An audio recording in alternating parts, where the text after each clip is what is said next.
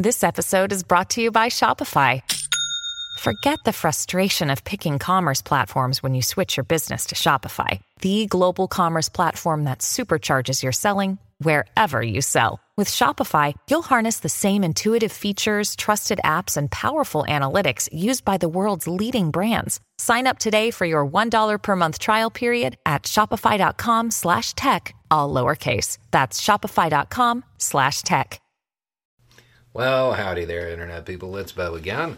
So, today we are going to talk about Russia and Hollywood and how a group of actors unknowingly got swept up in a little bit of international intrigue when they were using a very common platform, a platform that a lot of celebrities use. The purpose of the platform is to allow people to get personalized messages from from celebrities. Normally these are used to wish people happy birthday or something along those lines. So the person receiving it gets gets the message from, you know, their favorite character on their favorite show or whatever. Sometimes they can be used to encourage a person to seek help if they, I don't know, hypothetically speaking, had a substance issue.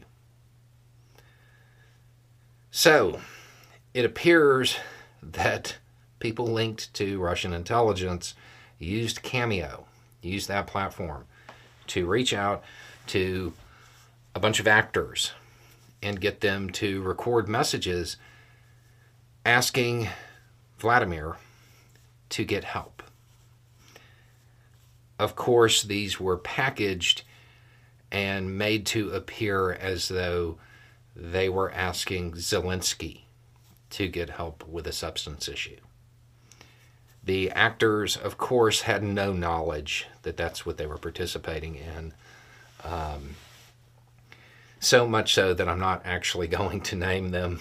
But I mean, yeah, they're they're some of them are some pretty big names. They're definitely from shows and movies that you would recognize. Um, so some some people might even find those uh, movies precious, but the the undertone here and something that we all need to be aware of when we're consuming information is that because of the availability of platforms like this and the different ways in which influence operations can be ran, you have to be very careful what you're viewing um, and how much stock you put in it. These this video that was created to make it look like all of these celebrities were asking Zelensky to get help. Uh, it was viewed millions of times.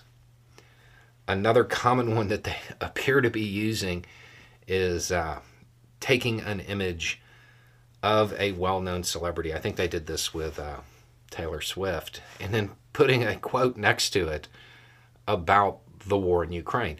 Of course, the celebrity never said anything like that.